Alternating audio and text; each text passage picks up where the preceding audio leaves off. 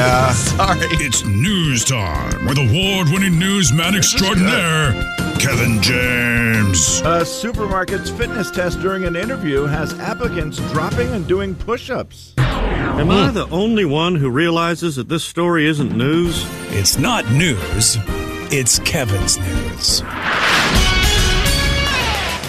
Ladies and gentlemen, say hello to Kevin James. Kevin. And sorry, Sean, I County Cork, I think. Not Cork County, County Cork. Yeah, sorry, County Sean. Cork. Sorry, Ireland. Yeah. Not Cork City Uh, either. Not He asked, y- you wanted to know if the Blarney Stone was overrated, and he said, absolutely. Okay, yeah. Do you really want to kiss something that has had thousands of mouths on it? and I said, well, depends what she looks like. Hey.